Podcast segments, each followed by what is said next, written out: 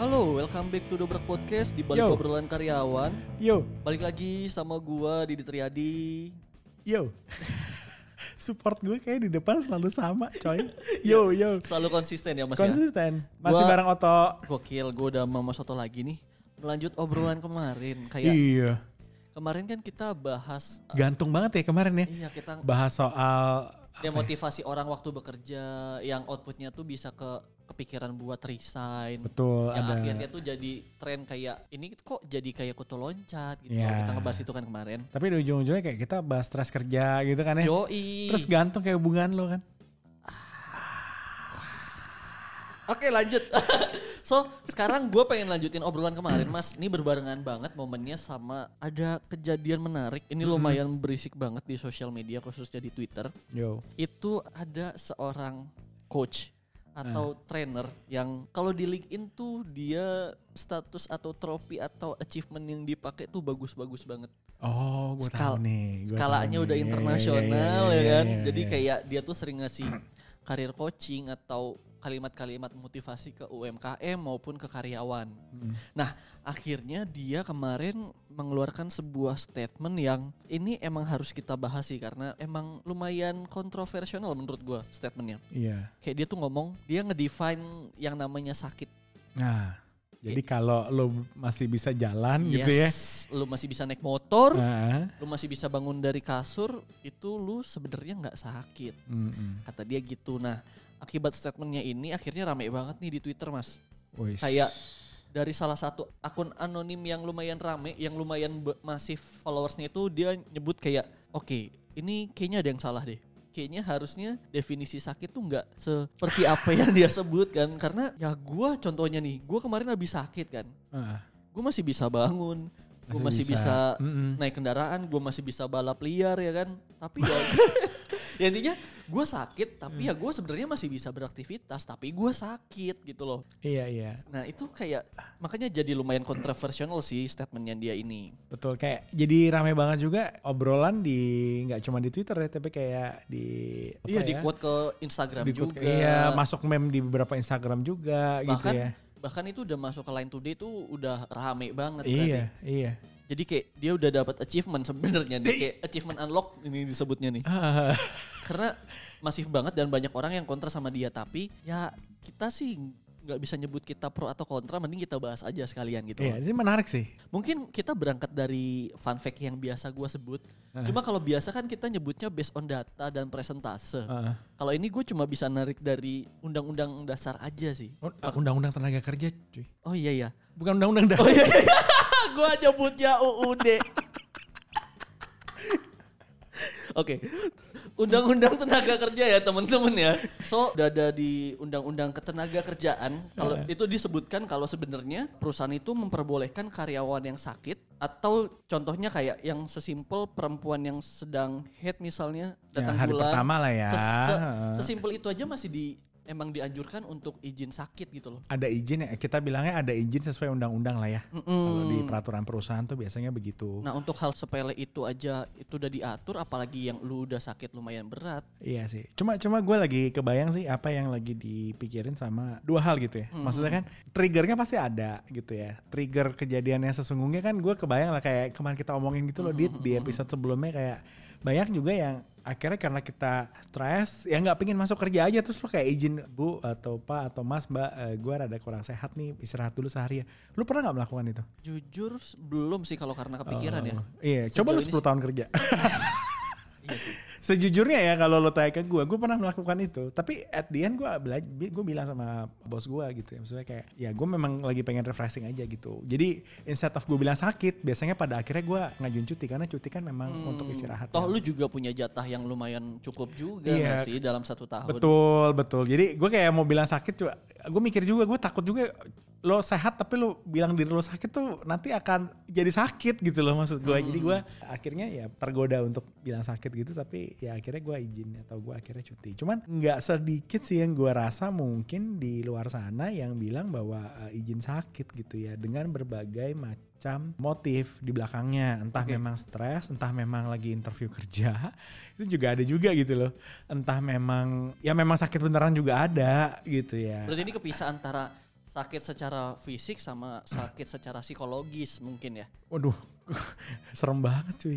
Jadi sebenarnya iya, iya apa pun itu kita sebut dalam dia dia tidak dalam kondisi yang fit untuk bekerja. Hmm, Iya iya iya. Apa pun itu ya, dia tidak dalam kondisi yang fit untuk bekerja sehingga kan ujung-ujungnya kerja kan untuk produktivitas kan Iya. gitu ya. Jadi itu bisa mempengaruhi hal tersebut dan menurut gua ini hal yang mungkin cukup wajar dialami sama sebagai atasan gitu ya. Mungkin siapa tahu juga si Mas atau Bapak ini dia tahu bahwa ada fenomena itu dan di blow up aja gitu ke sosial media, ke ruang publik yang akhirnya sebenarnya ini hal yang umum tapi ternyata orang itu memang nggak pernah ngomongin gitu. Atau mungkin cara penyampaiannya yang salah mungkin. Ya nggak sih? Ngaruh nggak sih? bisa jadi juga atau ya ini gua gua makanya ke- pas gue lihat postingannya itu biasalah gue kan selalu berpikir dua hal gitu dia triggernya apa em, dari fenomena atau kejadian apa lalu dia motifnya apa gitu yang pertama kalau dari trigger fenomenanya gue pikir clear karena fenomenanya in fact ada gitu ya Ya. orang-orang yang izin sakit tapi ya memang karena ya ada yang sakit beneran ada yang juga nggak sakit gitu ya Iya. In fact ada. Makanya mungkin dia bilang bahwa ya kalau lo masih bisa bangun kalau lo masih bisa naik motor ya lu nggak sakit sebenarnya gitu. Dan menurut gue justru sampai di titik itu gue masih melihat bahwa statement ini adalah dia mengungkapkan fakta. Atau dia mengungkapkan keresahannya mungkin. Karena keresahannya. karena dia sempat mention kayak ini lu tuh izin sakit atau mau sabotase bisnis saya gitu kan. di titik itu gue rada bertanya-tanya yang tadinya dia hanya mengungkapkan sebuah keresahan mungkin dari dirinya atau dari rekannya di titik itu sifatnya udah judgmental Dad menurut gue kayak pun gue gue bandel nih ya. Kayak gue lagi stres lagi gue lagi ah gitu ya sama lingkungan kerja gue gitu ya. Gue bilang sakit gitu. Gue nggak akan pernah kepikiran sabotase bisnis sih cuy Saya Dan, kayak, dan gak sesimpel itu juga lu gak masuk terus bisnisnya hancur iya kan. dan dan nggak se, se, segitunya juga. Mungkin ketika itu jadi kebiasaan mempengaruhi produktivitas dalam bisnis iya gitu kan ya. Tapi kata-kata sabotase itu menurut gua justru yang jadi kontroversi karena seakan-akan dari yang tadinya keresahan yang mungkin bisa diketawain jadi sesuatu yang Ya nyalahin aja. memancing permusuhan gitu gak sih Iya, iya, iya. orang-orang jadi semakin mencap negatif komennya karena di titik itu kalau menurut gua gitu karena kalau di titik-titik awal gitu mungkin anak-anak muda masih berpikir eh gue pernah sih kayak begini gitu Dan relatable juga relate sebenarnya juga kan. gue bilang sakit padahal gue nggak sakit gitu itu mungkin masih masih masih relate tapi begitu udah kok ada satu statement yang cukup serius yang kayak begitu itu yang membuat aroma permusuhannya semakin Dan sebenarnya kita juga harus ngulik lebih dalam aja. Maksudnya dia ngomong Anda mau sabotase bisnis saya, mungkin dia punya beberapa kejadian yang mungkin melibatkan orang itu. Maksudnya gua- dia punya karyawan, Ya. terus yang em- kan nggak ya kita nggak bisa mungkirin juga persaingan bisnis kan lumayan kejam ya. Betul, itu yang tadi sebenarnya hal kedua gue selalu pelajari atau gue coba lihat motifnya. Gue nggak mau ngejudge lah. Kayak ingat ya dulu kita pernah bahas satu hal juga yang si orang di interview ya kan, yang HRD dia bilang lo ngapain aja selama pandemi, terus dia kayak Oh buat iya, apa hak lo? buat apa? Iya, iya, iya. Gue melihat dari motifnya. Nah ini gue juga mau coba lihat sih motifnya apa ya karena motifnya ya, gue nggak tahu sih bisa jadi ini sesuatu yang gue nggak tahu ini pertama kali kah dia posting hal seperti itu atau ini udah posting hal kesekian kali Kalau yang gue lihat sih ini bagian dari beberapa konten yang emang dia siapin sih. Jadi kayak series gitu. oke kalau ini adalah series apakah konten-konten sebelumnya kontroversial Enggak sih. Iya kan? Since kita nggak pernah dengar juga ya. Iya makanya dia rame karena ini kan Iya. pertanyaannya apakah itu tujuannya Ah, I see. Nyari engagement ya. iya karena engagement sampai lain today cuy itu kan karena Udah siapa skalanya yang nasional berarti kan? mukanya udah skala nasional gua aja masih skala lokal muka gua masih RW RT Apa gue bikin konten kayak gitu aja ya, Phil? eh by the way ini sebut siapa nih Phil tuh siapa Oh, ada satu produser kita Oh, ganti baru Indonesia. lagi. Baru lagi, baru Kok- lagi. kok gonta-ganti sih Kan, ya mohon disupport ya teman-teman ya. Enggak cuy, ini memang anak-anak kita ini Kita anak- berdayakan anak-anak berdayakan muda lah. anak-anak muda. Gokil. Eh, tapi tapi ada uang sakunya. Ada. Tidak gratis. Tidak kayak Up. Loh, salah efek. Kok jadi horor sound efeknya cuy. Oke, lanjut Mas. Tadi kan tadi kan lu lu sempet eh, ceritain kayak lu pernah ada di fase di mana lu tidak merasa fit secara mental mungkin dan Betul. akhirnya lu bisa ngajuin cuti. Nah, sebenarnya di PP atau peraturan perusahaan itu disebutin gak sih maksud gua kayak batasan orang bisa izin sakit dan ini bukan izin sakit tuh kayak gimana sih? itu yang tahu lu sih kayaknya. Karena karena gini gini, kapan lu tahu bahwa lu benar-benar sakit aja itu kan rahasia ilahi ya. Hmm. Iya kan? Lu kira lu keseleo taunya tumor kan? Iya. Karena saya merasa baik-baik saja. Iya, maksudnya artinya definisi sakit dan tidak sakit memang dijudge oleh ahli namanya dokter. Hmm.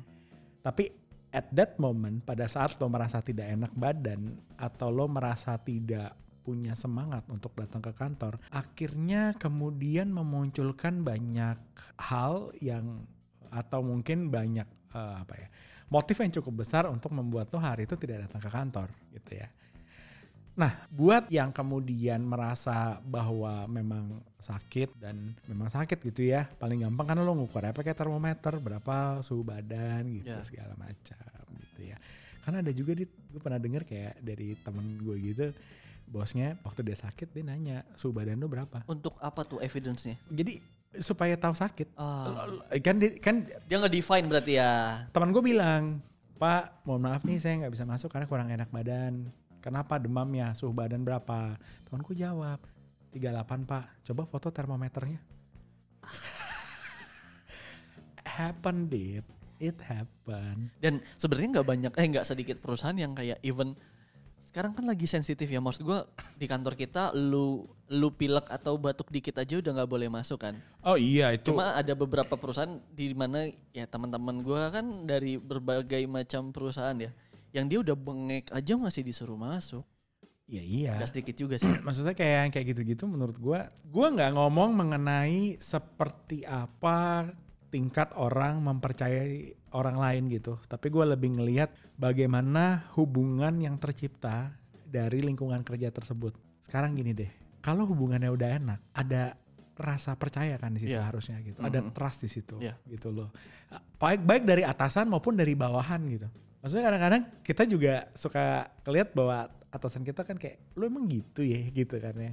Tapi kan lo gak, nggak mungkin kayak eh oh, lo sakit mas. Coba sini foto termometernya kan gak mungkin juga. Lebih ke menggali kuburan sendiri sih kalau gua nanya kayak gitu ya ya. kan? Atau kayak gue lagi meeting sama ini kita juga mungkin kadang-kadang ah nih orang orang so sibuk aja nih kayak gitu-gitu.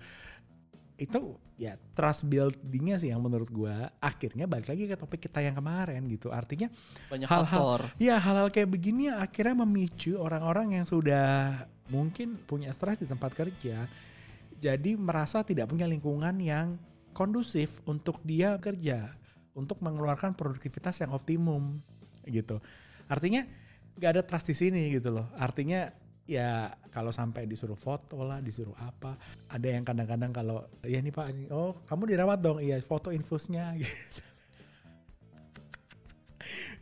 Yang diajak zoom dulu. Mana lu nggak pakai baju rumah sakit? Eh, iya iya iya maksud gue Iya, iya, iya. Kebayang. mungkin di titik itu gue gak nyalain bosnya Hmm.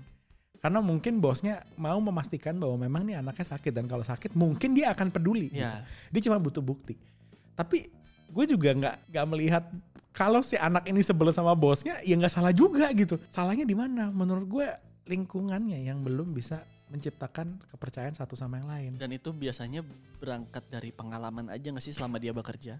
iya Dia punya tim yang seperti apa? Iya gitu. Eh maksudnya gini lah, gue gua tahu lah sebagai anak muda juga gitu ya. Tim tim tim gue tuh kayak lu gitu. Gue yakin bandel sih maksud gue. Tapi seberapa sih gue akhirnya mentoleransi bandelnya temen-temen gitu ya. Sampai akhirnya ujungnya adalah titik produktivitas tertentu yang diharapkan sama gue kan. Hmm. Gue selalu bilang sama lu, lo mau kerja jam berapa aja sih? Sebenarnya gue nggak peduli, tapi gue lebih peduli kalau deadline lo, iya kalau outputnya nggak tercapai gitu kan. Kalau lo bisa lebih produktif dengan cara lo, so please tell me what you did gitu loh, dengan output gitu, bukan dengan kayak lu seakan-akan kerja gitu kayak posting-posting di Instagram kayak lo kerja keras banget dan lain-lain nggak gitu sih tapi lebih ke outputnya ada nggak sih sebenarnya Dan sebenarnya lu nggak perlu monitoring 24 jam selama ada milestone yang tepat ya udah nggak sih keukur nggak sih produktivitasnya sebenarnya. Betul, selalu ada yang namanya output dan kualitas. Gue cuma ngomong itu doang pasti Mm-hmm, gitu kan. Tapi balik lagi gitu kan, artinya orang punya cara masing-masing untuk kemudian bisa memastikan output produktivitas dan kualitasnya ini memang sesuai dengan apa yang diinginkan. Ada yang kontrolnya ketat ya, ada yang kontrolnya mungkin jauh lebih santai gitu. Ada yang setiap hari meeting, ada yang ya seminggu satu kali ngeliatin, ada yang mungkin nggak nggak pakai meeting tapi pakai Monday, pakai Trello. Lihat aja dari situ, ya kan sampai sam- sambil outputnya dikeluarin dari situ pun sebenarnya sangat bisa membantu bagaimana kita uh, bisa tetap produktif gitu ya dengan cara yang mungkin membuat kita juga nyaman gitu buat buat anak muda gitu. Cuman balik lagi nih ya, akhirnya kan pandemi ini memaksa kita untuk less control, bukan memaksa sih mengkondisikan seakan-akan kita tuh less control gitu satu sama lain gitu Iya. kan. Dimanfaatkan gak sih hal-hal yang namanya teknologi gitu Teknologi untuk bisa pendukungnya iya ya, untuk yang bisa lu bisa ngebantu lu Bikin checklist mungkin, daily activities lu ngapain aja.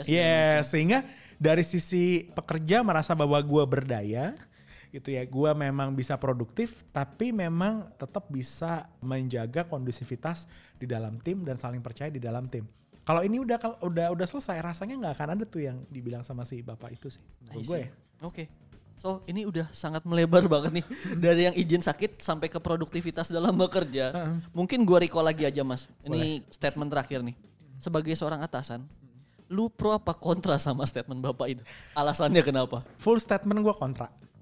Kenapa? Alasannya judgement yang tadi. Oke. Jadi bukan bukan bukan fakta yang diungkapkan di awal. Fakta yang diungkapkan di awal sifatnya netral karena buat gua itu fakta. Ada kok kejadian kayak gitu di mana ada tim yang mungkin izin sakit padahal nggak sakit Ya. Gitu ya. Izin sakit ya pengen istirahat aja gitu. Itu fakta dan itu menurut gue tone netral. Begitu ngomong kayak kalimat berikutnya gitu. Ini adalah orang-orang yang akan sabotas buat gua itu too far aja sih Hmm, hmm. terlalu jauh gitu, terlalu jauh. Meskipun mungkin ada pengalaman tertentu yang akhirnya membuat yang bersangkutan menjudge hal, hal tersebut. Gua nggak salahin. Tapi kalau lo tanya gua, kalimat itu membuat tone-nya udah jadi nggak netral lagi. Sehingga yang sifatnya judgement itu jadi nggak terlalu pas untuk diungkapkan di ruang publik. Oke, thank you pendapatnya Mas Oto. Paling gitu aja sih buat sesi hari ini karena emang sengaja sesi hari ini ngobrol santai aja. Nah, Oke. Untuk teman-teman pendengar, lu boleh banget kasih tahu pendapat lu ke kolom komentar atau DM kita di Instagram @lensacc tentang pendapat lu tentang statement bapak ini lu pro atau kontra. Nah, Iya, iya, di luar iya, itu iya, juga iya, kita iya. punya landing page buat teman-teman yang lagi mencari peruntungan dalam hal karir. Kalian bisa cek semua posisi yang terbuka di ACC lewat eh, landing page kita di karir.acc.co.id. So, Betul. Sama itu ya, jangan lupa bisa banget untuk lu pengen kita bahas topik apa. ya Ya untuk next next episode kita udah punya, cuman rasanya eh, butuh Masukan juga nih masukan dari teman-teman nih. lah Ya yang mungkin resah ada keresahan-keresahan hari ini mungkin kita bisa omongin dengan santai, didobrak dan mudah-mudahan kita juga bisa dapat narasumber-narasumber yang sesuai dengan topik-topik tersebut. Oke, thank you tambahannya Mas Oto. Paling segitu aja dari kita. So, gua Didi Triadi. Oto, Sampai jumpa di konten selanjutnya. bye.